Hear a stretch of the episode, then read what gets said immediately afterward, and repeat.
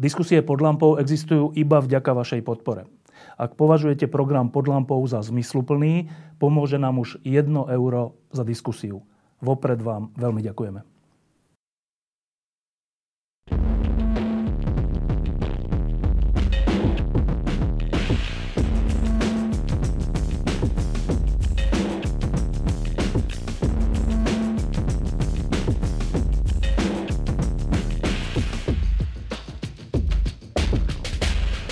Už druhý alebo tretí týždeň žijeme na Slovensku úplne iné životy, než sme žili ešte pred mesiacom a paradoxné je, že nie je to kvôli výsledku volieb, hoci ten bol veľmi dôležitý a ešte sa ukáže, aký veľmi dôležitý bol za mesiac, 2, 3, keď sa začne nastolovať aspoň trocha spravodlivosti v tejto krajine. Ale teraz žijeme úplne pod iným vplyvom a úplne pod iným režimom. Volá sa to núdzový stav, volá sa to výnimočný stav, volá sa to koronavírus. A ak sme ešte pred mesiacom uvažovali o tom, že treba našim zdravotníkom zvýšiť platy, pretože žijú v nedôstojných podmienkach, podobne ako naši učitelia, tak dnes hovoríme o našich zdravotníkov ako o hrdinoch a nehovoríme o platoch, ale o tom, aby prežili, aby dostali základné potreby na to, aby sa dokázali chrániť a tým pádom nás ďalej liečiť.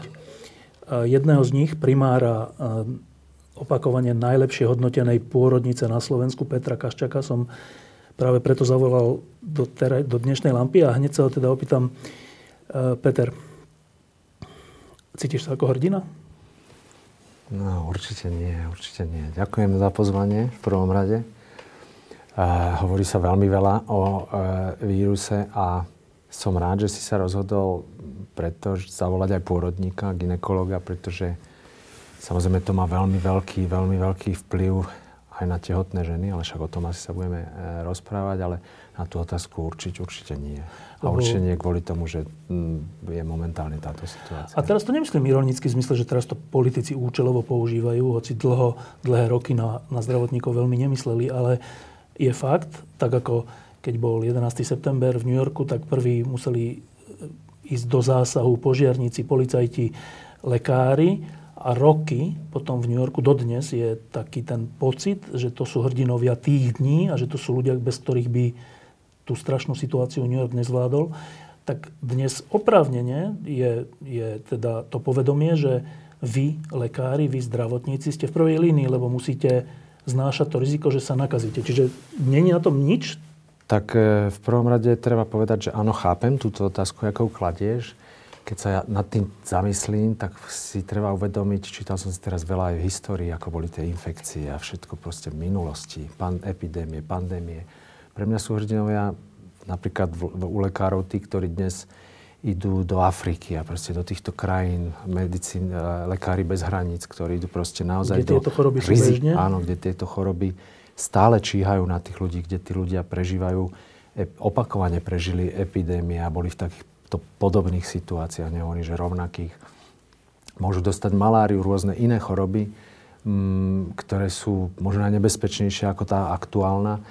Čiže a tí sa dobrovoľne vyberú z pohodlnej Európy a idú proste, nevieme, čo ich tam ťahá, idú do tých oblastí Afriky alebo proste Oceánie a pomáhajú v podstate nezištne. Čiže tých by som nazval hrdinami. Samozrejme tí, ktorí sú dnes vystavení skúške v Taliansku a Španielsku. A nechcem tým znevažovať samozrejme na nás, na môj stav, ale našťastie zatiaľ sme my v podstate v príprave na tú reálnu hrozbu a reálnu záťaž. A ďalší moment, veľmi dôležitý, že v podstate infekcie vírusové, bakteriálne tu boli, sú a budú.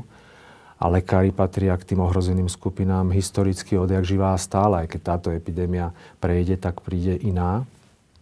A môžeme sa infikovať a nakaziť v nemocnici. A vždy sa to dialo, deje a bude diať. A mnohí lekári, veď preto sa pri chirurgii proste aj kvôli pacientovi, aj kvôli lekárovi, mnoho lekárov sa poranilo pri operačných výkonoch a boli infikovaní. Čiže áno, samozrejme, je pravdou, že nemocnice a zdravotnícke zariadenia sú tá prvá línia. Je pravdou, že sa tam budú koncentrovať pravdepodobne nie desiatky, možno stovky chorých ľudí a že mnoho zdravotníkov ochorie, tak ako to bolo vo svete, ale treba aj veriť tomu, že nehovorím, že všetci, ale drvivá väčšina prežije bez nejakej újmy. A teraz sa veľa hovorí o tom, že toto je vlastne vojna s tým vírusom. Pripomínajú sa aj všelijaké obrázky a všelijaké také veci, ktoré navodzujú ten dojem. A teraz neviem, sú to silné slova alebo nie? Keď chodíš do práce, máš pocit, že ideš na frontu? Tak mám také...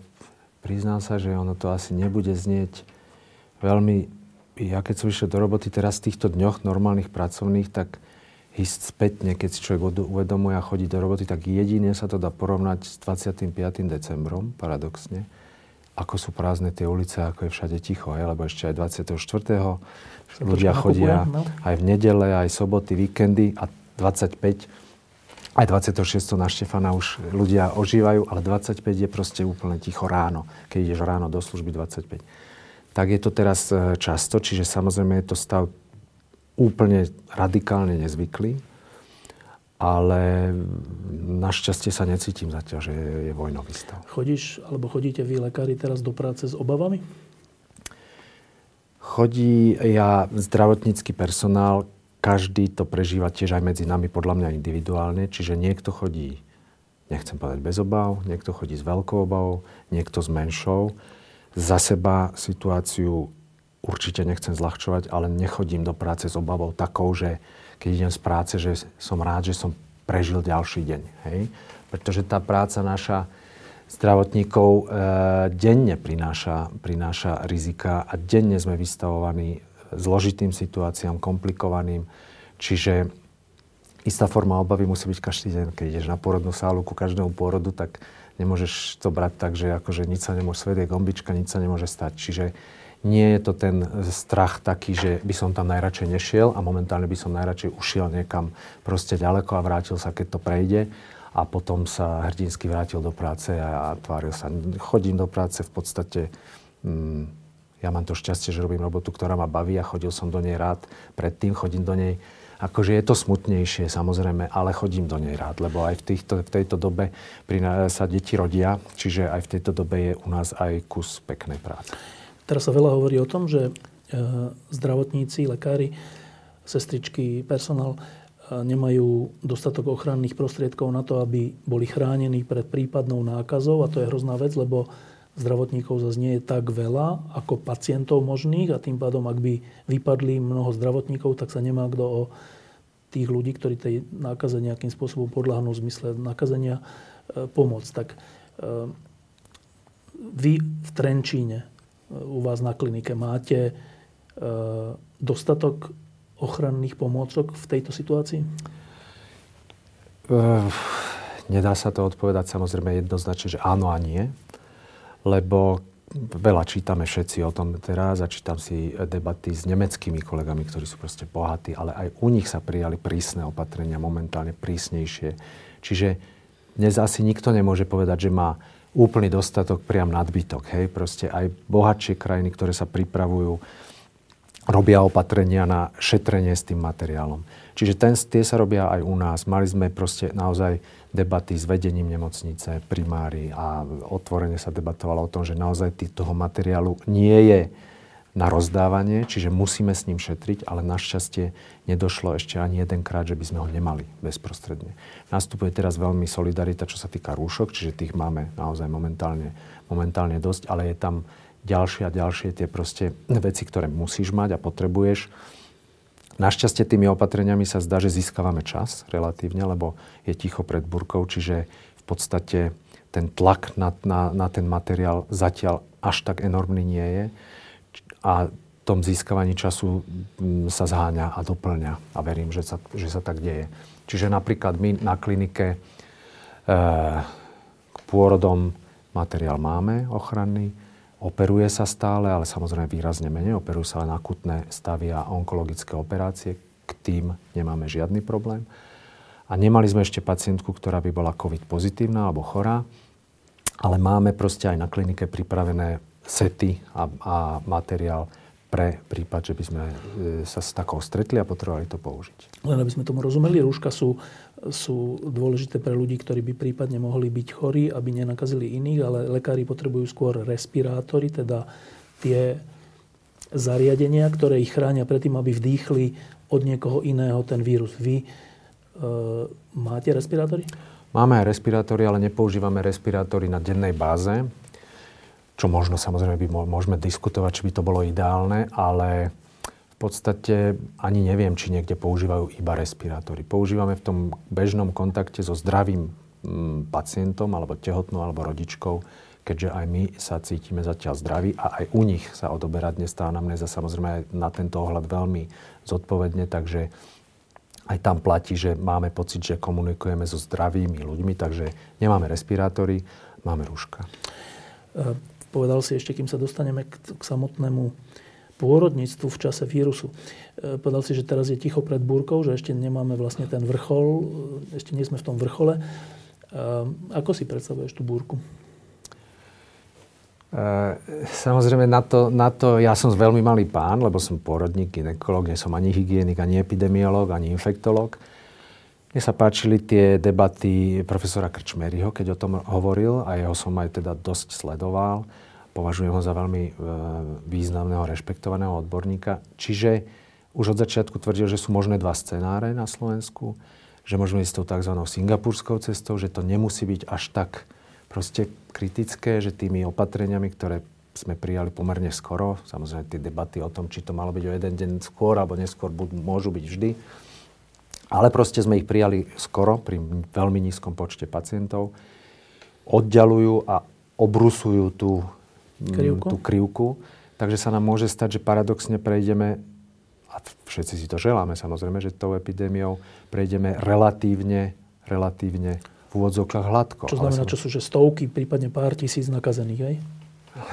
Stovky by to, keby sme otestovali celú populáciu, tak stovky to asi nemôžu byť, lebo síce sme urobili, znovu poviem, že nie som na to úplný odborník, ale urobili sme prvýkrát asi v histórii ľudstva takto rázne opatrenia, celoeurópske, áno? Určite si to nepamätáš ani ty, ani ja. Pritom pred tými... Keď sa bavíme s kolegami, tak niektorí si pamätajú, niektorí nie, že v 2009 napríklad, keď bola tá pandémia chrípky H1N1, ktorá trvala pandémia celosvetovo vyhlásená 14 mesiacov, my sa bavíme, že za 2 týždne, za 3, ale samozrejme celosvetovo, čiže jak to išlo po svete.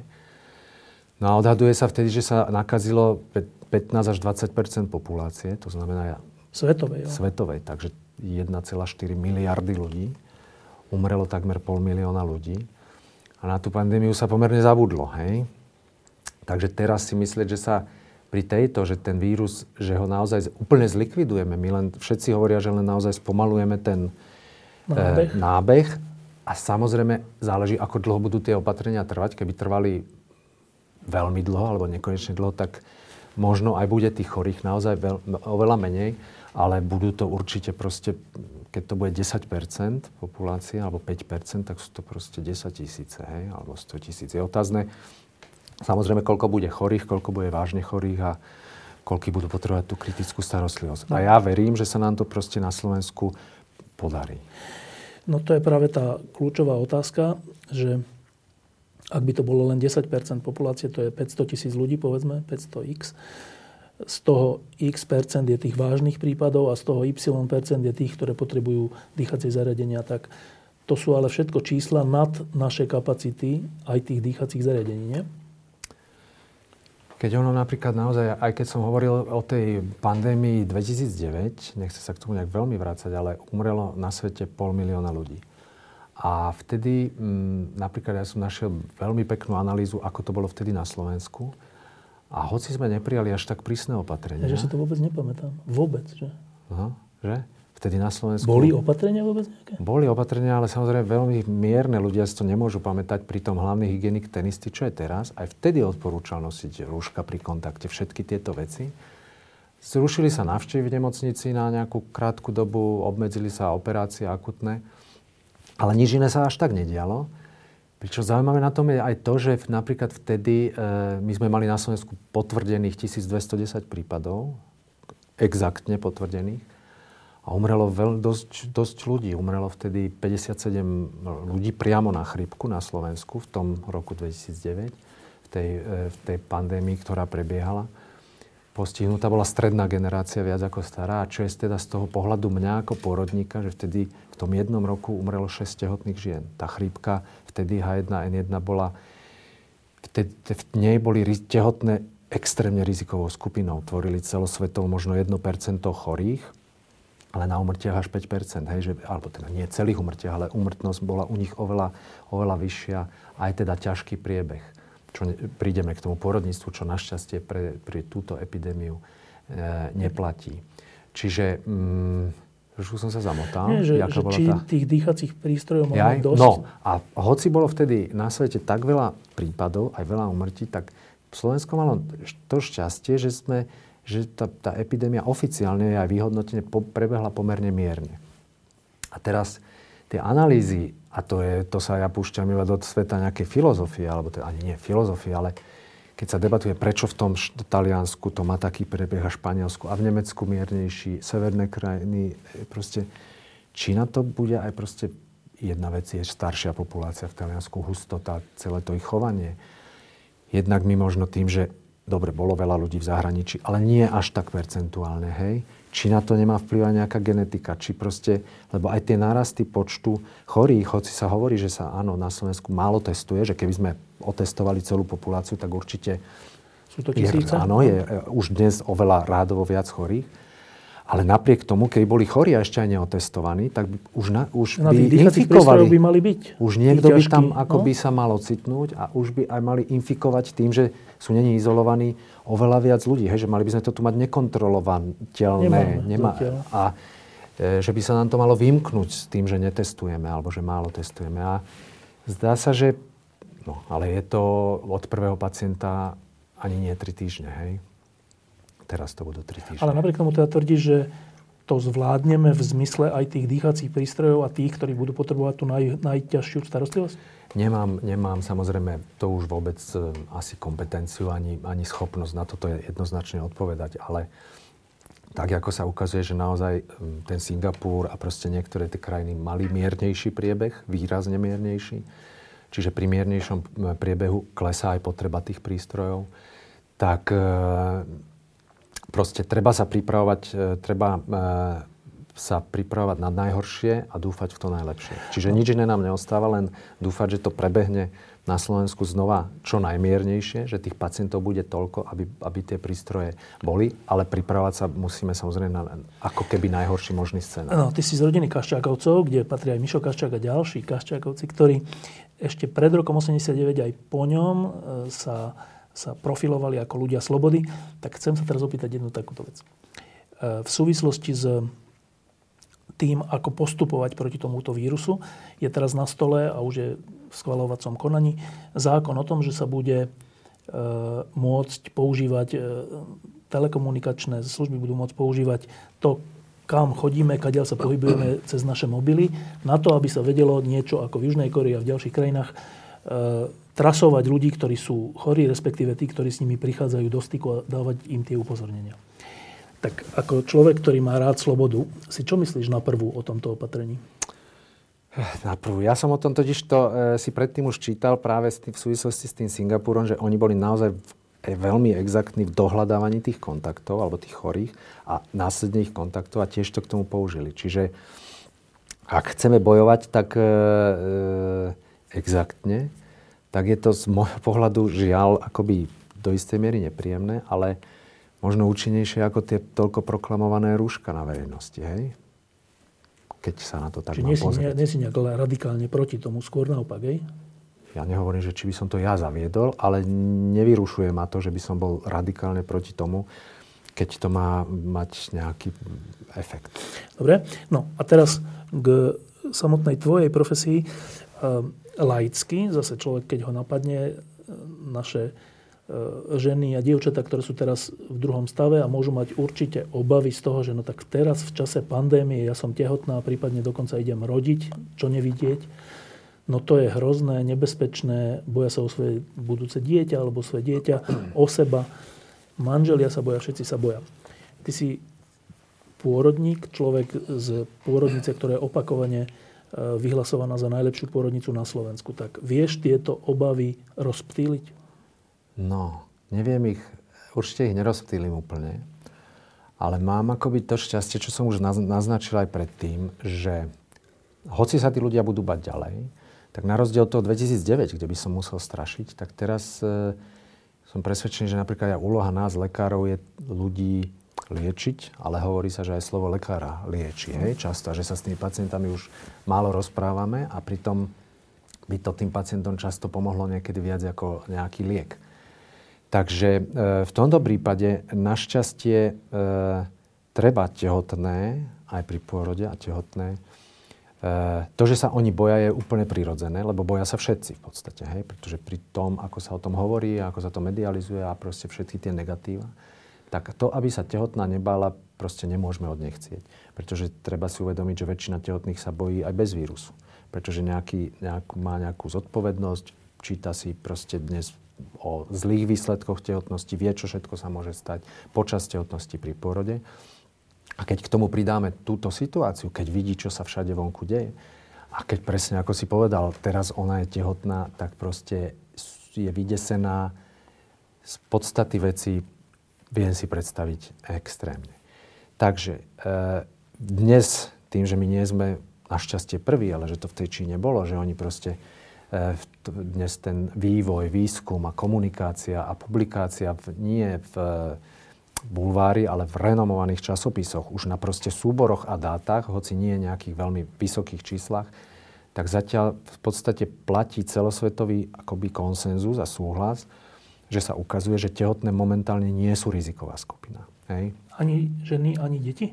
Ani ženy, ani deti. Čo to v preklade znamená? Tehotná môže ochorieť, tak ako všetci môžeme ochorieť. Teda na tento vírus? Na tento vírus. Našťastie, samozrejme tehotné, hoci sa nám posúva vek tehotných, aj rodičiek, tak stále sú to väčšinou mladé, zdravé ženy. Hoci pribúda aj chorých, ale stále sú to väčšinou mladé, zdravé ženy. A ten priebeh u nich je väčšinou ľahký. Áno, zatiaľ na svete je publikovaná iba jedna tehotná, ktorá skončila na respirátore. A aj tá dopadla dobre, finálne aj ona, aj dieťa. Čiže, keď tehotná ochorie, nechcem to zľahčovať a teraz tvrdiť, že tehotné môžu výjsť do ulic a tváriť sa, že sa nedieje nič, deje sa.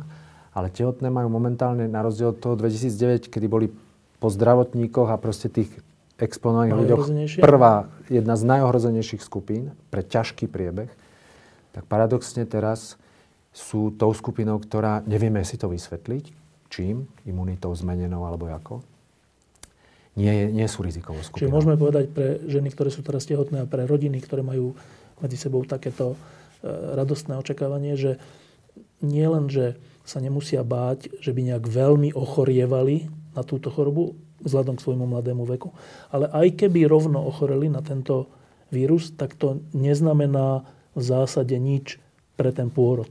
No, tak nič. Samozrejme, ovplyvňuje to zásadne celú tú tehotnosť aj pôrod. Ale povedať, že nič, hej. Lebo v zmysle života toho dieťaťa. Áno, v zmysle života toho dieťaťa by to nemalo. Aj tehotná, väčšina z nich bude mať ľahký priebeh a vo svete väčšina tehotných, ktoré ochoreli a boli infikované, malo ľahký priebeh. Niektoré mali ťažký priebeh. Keď tehotná ochorie na akúkoľvek vírusovú alebo bakteriálnu chorobu, tak to vplyv na tehotnosť má, pretože bude mať horúčky, bude mať proste problém.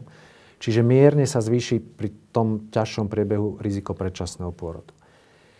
To, čo je dôležité, že deti ženám, ktoré boli infikované a choré a sa narodili, tak zatiaľ sa nedokázalo ani v jednom prípade prenos transplacentárne vírusu na dieťa. Jedno, dve deti, ktoré boli potom pozitívne, sa zdá, že ochoreli až po narodení.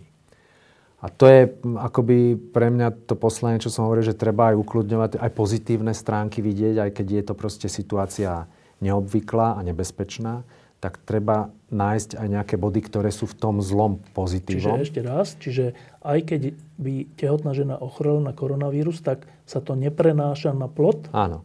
Ja som v tom kontexte napríklad poviem, že minulý týždeň čítal v bulvárnom časovom novinách nadpis tehotná v Grécku s koronavírusom porodila, lekári ostali prekvapení nálezom u dieťaťa, takže poznajúc situáciu som išiel čítať, že preboha ono bolo choré a oni tam písali, že čudujte sa všetci celý svet, ono nebolo choré. No však pre Boha živého to už vieme, že tie deti našťastie sa ukazuje, že nie sú choré. Hej. Potom napísali, že musela byť separovaná tá matka 14 dní od toho dieťaťa, lebo bola infikovaná. Nebola ani chorá, ona bola len infikovaná. Hej, čo je rozdiel. A na 14 dní, že ho museli zobrať a uvidí ho po 14 dňoch. Hej. Zase.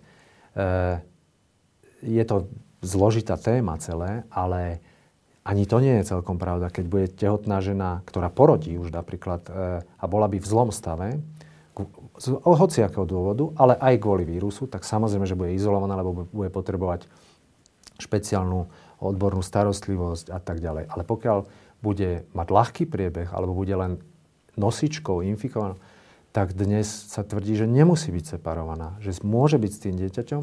Dokonca na začiatku sa hovorilo, že v tej Číne tie ženy nedojčili, lebo tiež sa nevedelo, či sa to nepreniesie materským mliekom a po druhé, samozrejme pri tom dojčení je ten kontakt veľmi blízky, hej, čiže tá kvapočková infekcia funguje.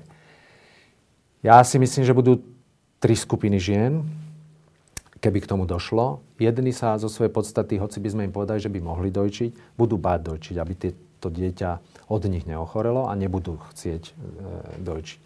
Druhá skupina by si nechala poradiť a tretie ženy budú chcieť, si o tom prečítajú a budú chcieť, aby sme im to dojčenie umožnili. A dobrou správou je, že samozrejme musia sa splniť opatrenia, ktoré sú oveľa náročnejšie ako pri bežnom režime, ale aj to môže byť umožnené. Že dnes už aj v tejto situácii, lebo na začiatku sa nevedelo, áno, boli sme vylákaní, nie my na Slovensku, ale proste pôrodníci na svete, že čo teraz?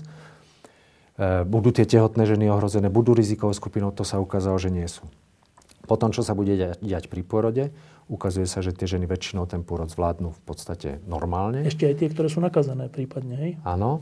A že tie deti zo začiatku boli naozaj separované a ukazuje sa, že nemusia byť vždy separované, ale zase nezľahčujme, musia byť urobené veľmi výrazné epidemiologické. Dobre, ale že teda inými slovami to ukludňujúce je, že ženy, ktoré sú zdravé, nie sú nakazané, tak aj v tejto situácii, keď všetci si myslia, že všade je ten vírus vo vzduchu a neviem, na operačnej sále, tak nemusia mať túto obavu a môžu k tomu pôrodu pristupovať s takou mierou obav, ako keby táto epidémia na Slovensku nebola. Ja hovorím o porodníctve relatívne veľa a tvrdím, že o tých všetkých témach, že porody doma a tam a ako by sa malo rodiť a kto by mal rodiť.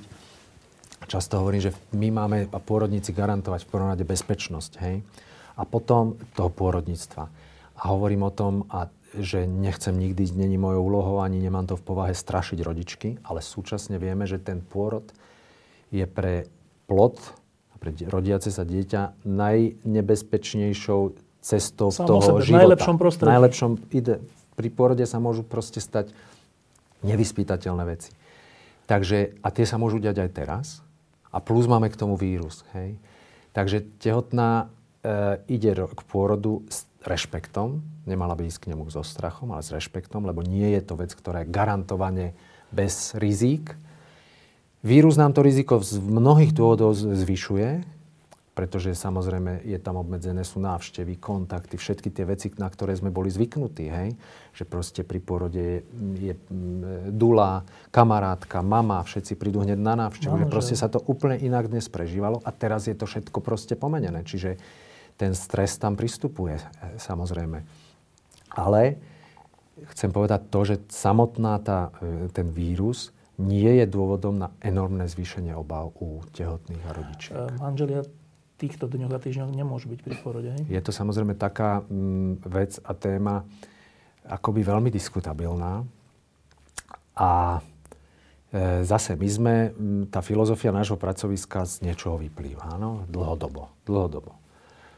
A keď to začalo, tak ja mám vzťahy proste veľmi dobré. V Čechách komunikoval som s bratislavskými klinikami. Mám veľmi dobré vzťahy v zahraničí a začal som komunikovať aj túto tému.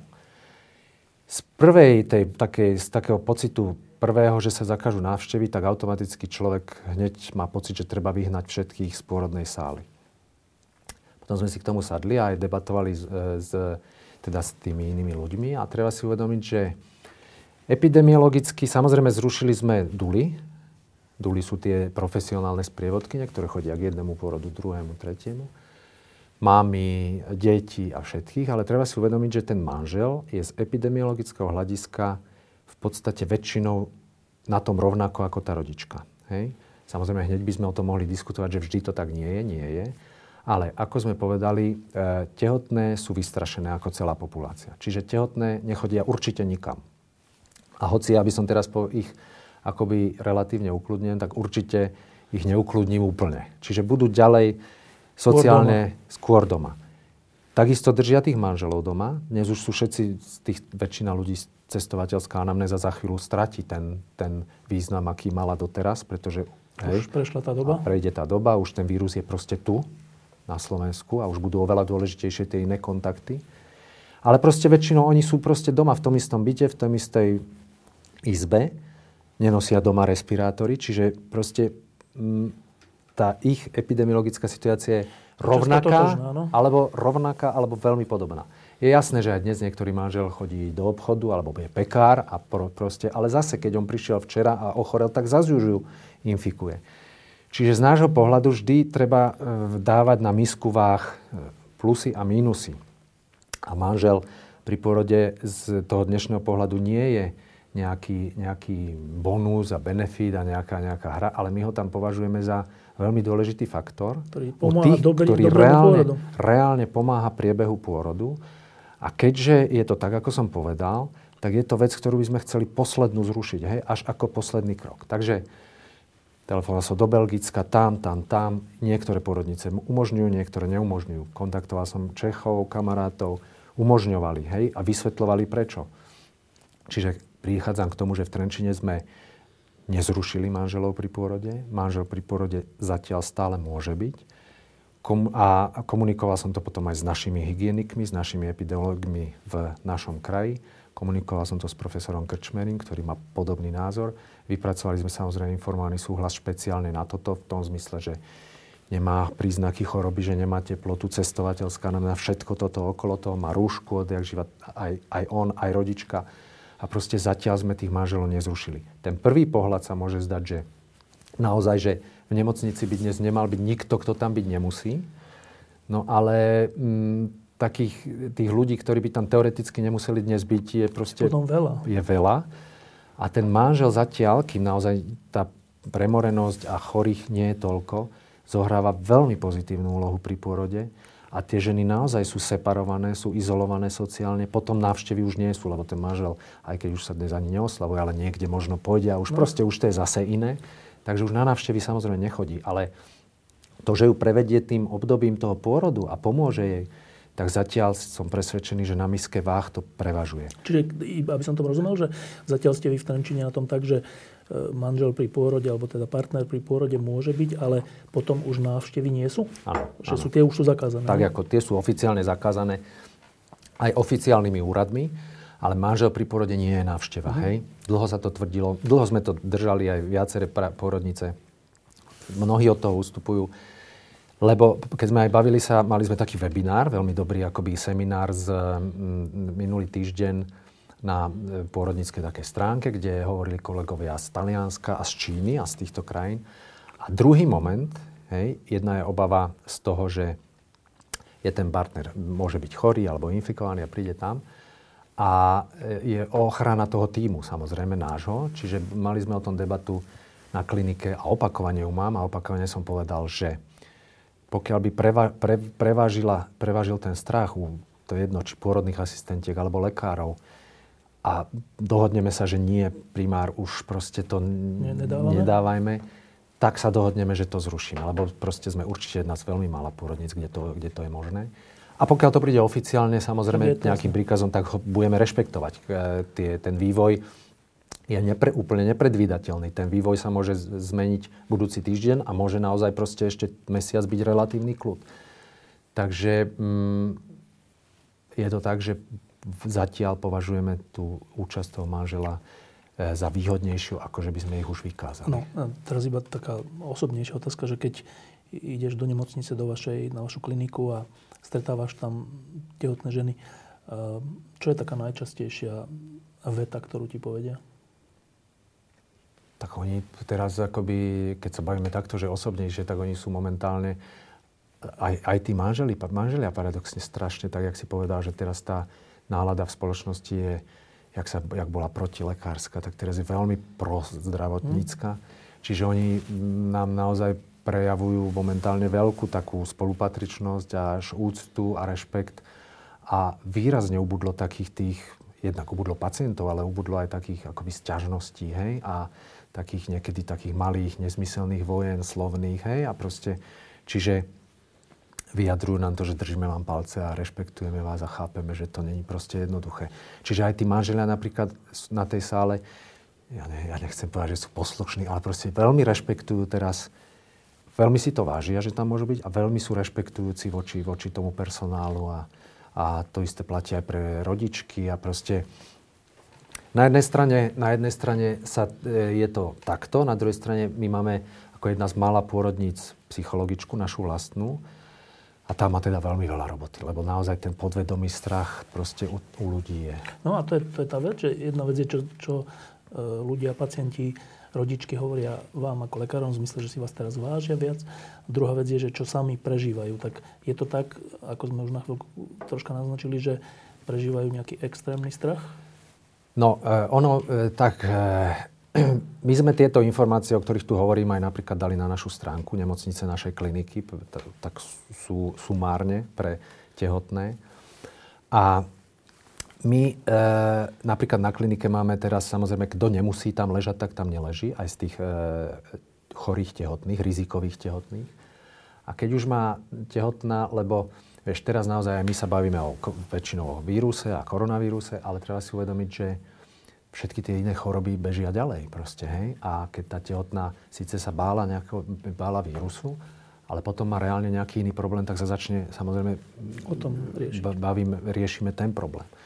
A keď rodí, lebo aby som ešte nezabudol, tak napríklad, keď sme mali ten webinár s tým talianským infektológ hovoril, tak proste v Prešči, v nemocnici alebo v meste, ktoré bolo jedným z najviac postihnutých, tak zo 1400 lôžkové nemocnice 700 preklopili na covidové, ale 700, čo je polovica, stále je akoby, nie že bežný režim, ale proste infarkty, cievne príhody, úrazy nezmiznú úplne, hej. A to isté nezmiznú tehotenské patológie, ktoré sa vyskytujú aj inak. Samozrejme, niekedy tá tehotná môže byť, snažíme sa ich pustiť čím skôr domov, keď musí byť v nemocnici. Ale keď už leží v nemocnici, tak väčšinou preváži ten problém, ktorý riešime. A pri tom samotnom pôrode, samozrejme, proste to prežívanie pôrodu sa nemení, hej, bolesti sú bolestiami, takže pristupujeme k vedeniu pôrodu v podstate rovnako, ako sme k nemu pristupovali doteraz. Rodiť sa rodilo, rodí a bude rodiť, či tu epidémia bola, je a bude, proste to sa nezastaví. Našťastie sme ešte nemali ženu ani pozitívne testovanú, ani infikovanú, ani chorú. Skôr či neskôr príde, pripravení na to sme, ale proste hovorím, že už bezprostredne pri tom našom stretnutí na porodnej sále alebo na klinike, aj pri operáciách, hej, samozrejme všetci to vnímame, lebo nosíme všetci rúška, hovoria tie ženy určite medzi sebou aj o tom, ale proste ten problém, pre ktorý u nás leží a momentálne je iný a je paradoxne pre ne v tej chvíli dôležitejší ako vírus. Ešte jedna taká vec z opačného pohľadu, že teraz sme všetci zahltení tými negatívnymi správami, všelijakými katastrofickými scenárami, tým, že rekordné množstvo nakazených, rekordné množstvo takých, onakých. Uvidíme, ako to pôjde, krivka bude rásť. A ako keby trocha máme deficit pozitívnych správ, emócií, niečo takého. To sa chcem opýtať, že keď sa teraz pôrod podarí, tak ako sa podaril pred mesiacom a pred 3 mesiacmi, je to rovnaká radosť? Je to radosť, nedá sa to úplne zmerať, ale je to radosť rovnaká, ale to zdieľanie tej radosti samozrejme je iné, hej, z podstaty veci. Lebo to, čo som povedal, my ten vestibul návštevný máme neustále plný ľudí. Ona, žena porodí, je s ňou manžel a dula za normálne situácie. Potom príde aj mama z vestibulu a na druhé kamarátky a za chvíľu proste, čiže nosia sa balóny, kvety a hej, proste je to tak hmatateľnejšie. Teraz to ľudia musia akoby prežívať viac doma, lebo aj ten manžel, čo som hovoril, porodí sa, je ešte s tou ženou, odíde a potom si už príde až pre tú ženu s dieťaťom. Čiže je tam potom sama. komunikuje cez sociálne siete, samozrejme. Nie, nie, to jak bývalo, že dole na chodníku a cez okná si kývajú? To, či prídu v noci, nevieme, ale proste nie. Ten rešpekt je, pretože napríklad aj, samozrejme, ten manžel by si mohol niečo vymyslieť, ale proste nedeje sa to. My máme v nemocnici už teraz na Vrátnici proste stálu službu, ktorá tých ľudí sa pýta, prečo idú do nemocnice, kam majú ísť, smeruje ich, hej. Čiže proste neprejde niekto do nemocnice len tak. Hej. A presne, ako hovoríš, my sme zažili aj to, že prišiel niekto, proste porodil hudobník, čo hrá v dychovke, tak prišiel s kamarátmi a hrali pod oknami, hej, proste. Čiže vnútorná radosť určite je taká, veď tí ľudia to aj ti povedia, aj to na nich vidíš. Ale prežívajú tak, ako všetko teraz, proste intimnejšie, hej. Tie vonkajšie prejavy nemôžu byť také, ako za normálne okolnosti.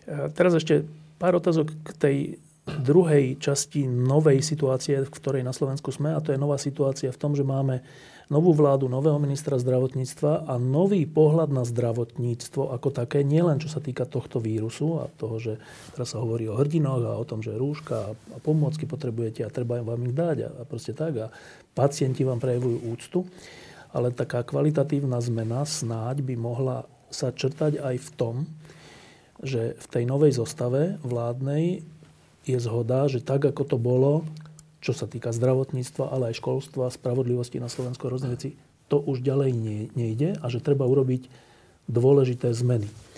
Tak najprv sa ťa chcem opýtať, že nakoľko akútne vy, lekári, vnímate dôležitosť silných zmien v zdravotníctve? Ja som známy tým, že proste som bol veľký fanúšik stratifikácie, veľmi veľký.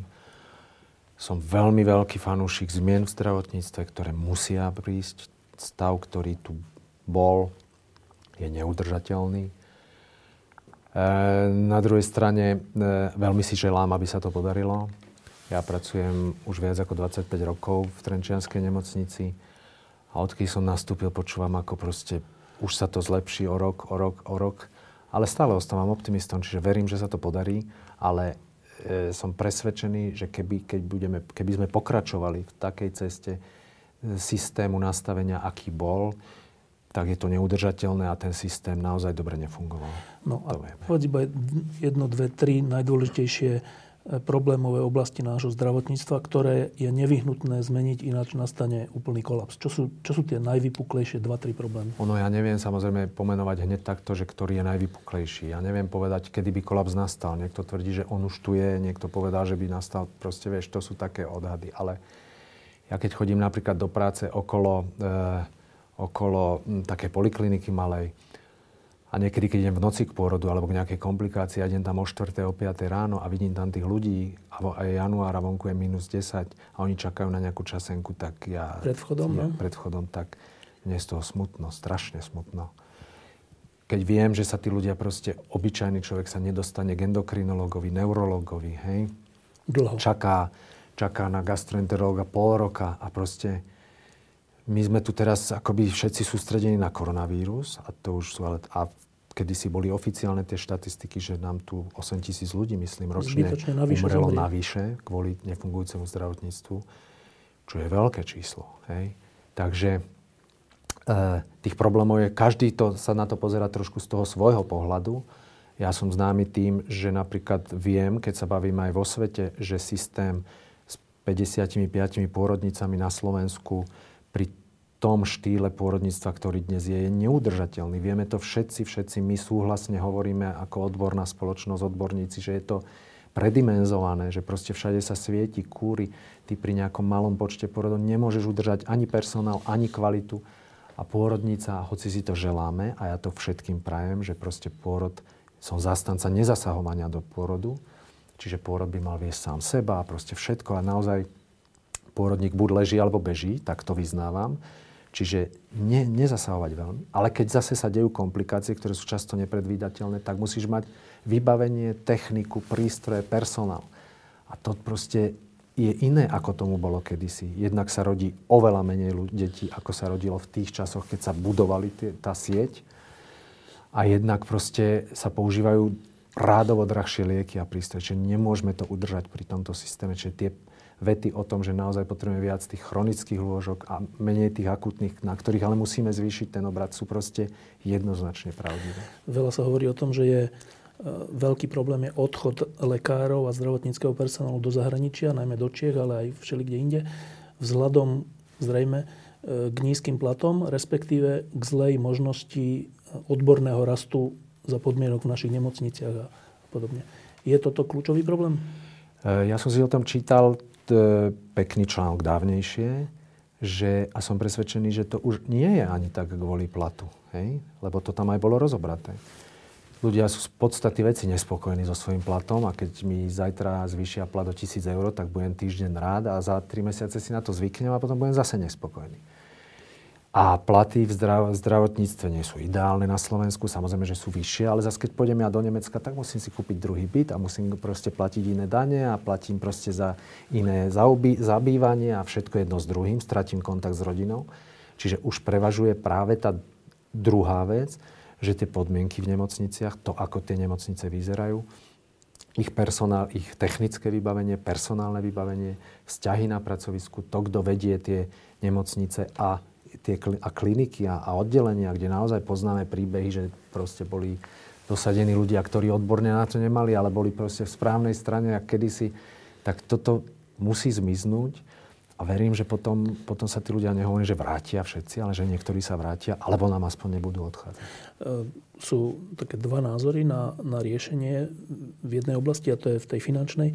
Niektorí hovoria, že v zdravotníctve není až tak málo peňazí, len sa s nimi zle narába, sú všelijakým spôsobom aj tunelované, aj všelijak zneužívané. Druhí hovoria, že objektívne je v zdravotníctve menej peňazí, než by malo byť. Ty si myslíš čo? Ja som makroekonóm, vôbec tomu nerozumiem ekonomicky, ako vôbec funguje štát, ale nie je až tak málo peňazí v zdravotníctve a sú to samozrejme také odvážne tvrdenia, ale naozaj sa často vieme sa porovnať s inými krajinami, koľko peňazí sa míňa na platy, na lieky, na operácie.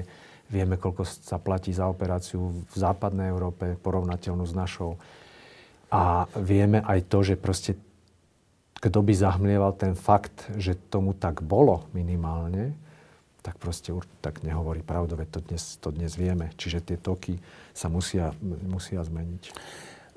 Taká v zdravotníctve taký veľký jeden pokus tu bol o reformu, takú veľkú reformu, to bola za ministra Ruda Zajaca, ktorý bol časťou verejnosti za to nenávidený a časťou zase podporovaný, že konečne aspoň niekto sa o niečo pokúsil.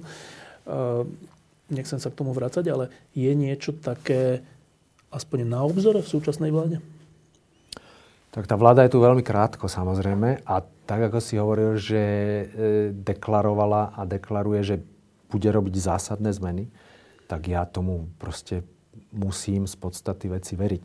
Lebo to, ako keď si hovoril, že tie voľby dopadli, ako dopadli a ukáže sa je pravdou, ale súčasne asi musíme všetci uznať, že šanca na zmenu to je. A že tí, ktorí teraz pri moci sú si toho vedomí, že ten mandát dostali a sú si aj vedomí. Ja nehovorím, že majú čarovné riešenie za týždeň, ale že vedia, že tie zmeny urobiť musia. A len je tam samozrejme zase z môjho pohľadu to, ako keď sa aj otvorene baví o tom, že vlastne, keď si delili ministerstva, zase tak, že vlastne to zdravotníctvo nikto nechcel, tak ho teda to Olano obsadilo. Neviem, či si to zachytil. Tak nejak to bolo akoby komunikované. Čiže ono naozaj je tam síce veľa peňazí, ale nikto ho moc nechce, lebo tie opatrenia z toho prvého pohľadu môžu byť nepopulárne. No? Ale ja tvrdím, že je úlohou aj politikov, ale aj nás lekárov vysvetľovať ľuďom, že v konečnom dôsledku tie opatrenia sú im na prospech. Áno, že všimni si, keď sa ruší niekde nejaká malá porodnica napríklad, tak hneď proste nastupovali politické kontakty a petície, pričom pol roka predtým celé mesto na tú porodnicu nadáva, že tam je málo porodov a nikto tam nechce chodiť. Ale keď nebude zrušiť, v okrese, je zle. Tak je zle. A my musíme vysvetliť, že nie. Veď sú dnes každý má 2 autá, sú rýchle sanitky, je proste dostupnosť. Budú mať lepšiu porodnicu. Áno, budú mať lepšiu porodnicu, lebo to, čo sme sa aj bavili, tí ľudia odchádzajú, keď budú vo väčšom týme, kde nie, že tu som sa zamestnal, celý život tam pracujem, niečo som sa naučil od môjho šéfa, ktorý ma to naučil. Ja som sa to naučil, tak to robím. A som tam akoby proste neohroziteľný pán, tak Ja pracujem na klinike, kde je 22 lekárov, ktorí sa dennodenne aj na mňa pozerajú, ako sa staviam k problémom, či sa vzdelávam, ako komunikujem. Lebo tí ľudia študujú, to vidím na nich, hej. Prichádzajú mladí, ktorí proste si načítajú. A ja keby som prestal byť up to date, tak oni to na mne za chvíľu zistia a proste za chvíľu sa niečo urobia, alebo ja by som sa musel hanbiť. Čiže ten väčší tím aj teba motivuje, stimuluje, udržiava ťa proste a potom zvyšuje aj tú kvalitu starostlivosti. Nehovoriac o tom, že keď si vo väčšej nemocnici, ktorá má zázemie, ktorá má ostatné odbory medicínske, ktorá má laboratórne zázemie, proste všetko, čo pre tú medicínu, ktorá mňa fascinuje a kvôli ktorej medicínu robím, tak proste toto musíme ľuďom vysvetliť, že je to v konečnom dôsledku pre nich. A oni majú ešte, prepáč, obavu, že ona potom nedojde do pôrodnice. Áno, niekedy sa dieťa narodí neželateľne doma, aj žene, ktorá býva v Trenčine od nemocnice 100 metrov, lebo sa to tak zbehne. Ale vo všeobecnosti proste to tak nie je. Novým ministrom zdravotníctva je pán Krajčí, ktorý je z Olano, je nominant Olano a asi sa dá povedať, že spĺňa tie požiadavky námestí za slušné Slovensko, že to nie je žiadny tunelár ani žiadny podobný človek, ktorý by bol v zdravotníctve kvôli tomu, aby tam chcel zarobiť alebo niečo také, čo je veľké plus. Čo sa týka reformného nasadenia alebo nastavenia, máš z neho nejaký pocit? Videl som s ním len jednu debatu ešte pred voľbami dávno, keď sa bavilo o tých sanitkách. Tam sa mi páčil. Mne ostáva len samozrejme držať mu palce, lebo verím teda, aj teraz proste po voľbách povedal, že je na to odhodlaný, že má tu guráž to urobiť. Takže ostáva mi držať mu palce, že to myslí vážne a že sa mu to aj podarí. Samozrejme tie ideály, že sa mu to podarí rýchlo a rázne a všetko nebudeme mať, ale vieru v to mám. Ty ako zdravotník, lekár, primár, mal si v tejto ťažkej situácii posledných rokov niekedy nutkanie ísť niekam inde, robiť to isté za lepšími podmienkami? V posledných rokoch nie. Ale nechcem samozrejme tvrdiť, že keby sa to tu nezmenilo, tak keby som bol mladý lekár, tak by som o tom asi uvažoval. Ale nie. Preto sa to pýtam, že ak by sa to teraz zmenilo, ak by sa tie základné systémové zmeny uskutočnili v zdravotníctve, vrátane toho, koľko má byť nemocníc, pôrodníc, vrátane toho, aký má byť kvalifikovaný ten tím, kto má byť na jeho čele, aby to neboli politické nominácie, ale odborné a tak. Výrazne by to zmenilo rozhodovanie mladých lekárov odísť či neodísť? Tak ja som o tom presvedčený, aj si to želám, oni to mnohí aj hovoria.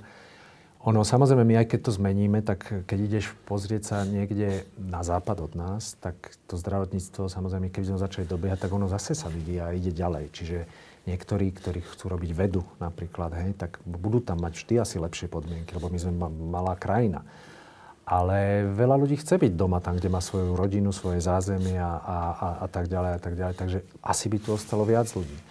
Ale ja napríklad naozaj chcem povedať aj to, že prečo by som neodišiel, že ja veľa cestujem po kongresoch, veľa cestujem po iných pracoviskách a renomovaných pracoviskách, boli stážam, debatám a tak. A my sa nemáme v Trenčine za čo hanbiť, že to pracovisko, ktoré vediem, robíme, naozaj som presvedčený, že dobrú medicínu. Čiže ja som povedal, že by som musel, ja nemám tým pádom až taký veľký dôvod odísť, pretože už mám aj nejaký vek, nejaké proste veci tie existenčné mám proste za sebou vybudované. Musel by som dostať proste, mne keby dali o tých peniazoch, to není. Musel by som dostať tak zaujímavú ponuku, ktorú proste zase vieš. Odborne. Áno, odborne. Kedy by som ja mal začať rozmýšľať. Lebo ja som v princípe, človek je tvor nespokojný, ale keď sa kriticky nad tým zamyslím a keď aj ja mám každý druhý deň pochybnosti o rozhodnutiach, o klinike a o všetkom možno, tak keď mi dáš nôž na krk, tak poviem, že v podstate ja môžem byť spokojný, lebo robím v dobrej nemocnici, na dobrej klinike a robím dobrú medicínu a chcel som robiť medicínu a mám to šťastie, že mi to bolo umožnené a dané. Čiže keď sa kriticky zamyslím, tak by som sa nemal stiažiť. No, posledné dve otázky. Jedna sa týka koronavíru a druhá sa týka pôrodov. Všetci teraz trpneme, všetci pozeráme tie krivky, ktorá to bude, všetci pozeráme na každé ráno na čísla, koľko viac je nakazených a či to je oveľa viac a či teraz to naozaj bude exponenciálne rásť alebo nebude. Pozeráme sa na Talianov, na Španielov. iba tvoj taký, nie si na to expert ani nič, ale prehrmí to? No, to je úplne jasné, že áno. Vieš, lebo aj zase ja sa ešte raz vrátim k tomu profesorovi Krčmérimu. Aj on to povedal, že tá epidémia proste prejde. My sme, a budú to analyzovať po nás tisíce článkov, keď prejde. Prečo sme urobili toto? Prečo sme neurobili to? Prečo sme, jedna krajina si vyberie rúška za takú akoby najdôležitejšiu vec, druhá krajina si vyberie tie telefóny, tretia. Proste každý robí trošku inak. Snažíme sa čo teda, najlepšie, čo vie. Čo najlepšie, čo vie. Ale to sú všetko len pokusy. Tromfy, bohužiaľ, má stále vírus, lebo je tak malý a je tu už všade a proste neviem, už je na celej zeme guli. Ale ja som hovoril, že som si čítal proste knihy, krásne knihy o proste choroby po strach ľudstva, o tých minulých epidémiách, ktoré zabíjali 50% ľudí, čo sa teraz už proste nestane. Ale bolo to tak, zdecimovali obyvateľstvo, celé mesta a ľudstvo prežilo. Čiže to, že táto epidémia alebo pandémia prejde, je isté. Všetci to tvrdia, že je to isté, to je 100%. Ja som v tomto optimista. Chcem veriť aj tomu, že proste naozaj je to nebývalá skúsenosť, aké opatrenia, aké rázne sa na celom svete robia. Uvidíme, aké to proste bude mať tie následky a všetko o tom.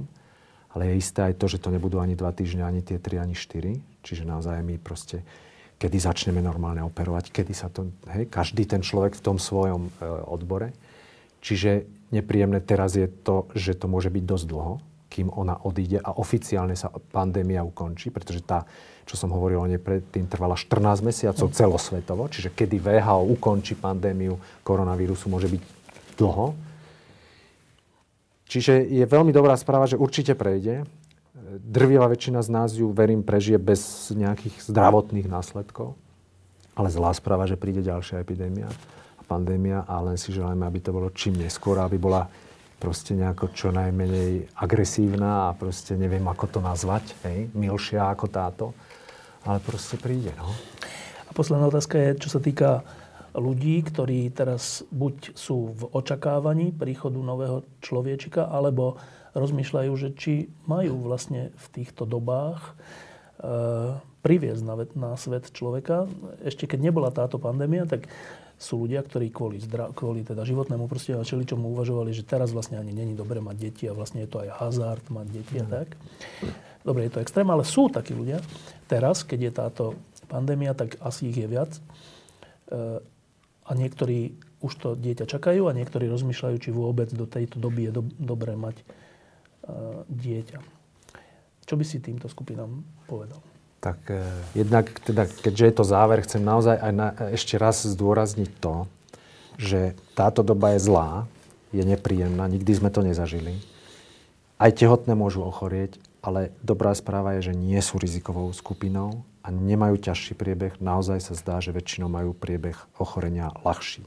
Čiže nemajú sa báť tehotnosti, nemajú sa báť pôrodu. Samozrejme, podmienky na pôrodniciach sú dnes iné, ako sme zvyknutí, ale prevedieme ich bezpečne pôrodom a väčšina z nich bude mať zdravé deti, ktoré budú proste môcť dojčiť a s ktorými budú môcť mať taký istý vzťah ako mali a proste všetko to, čo k tomu patrí.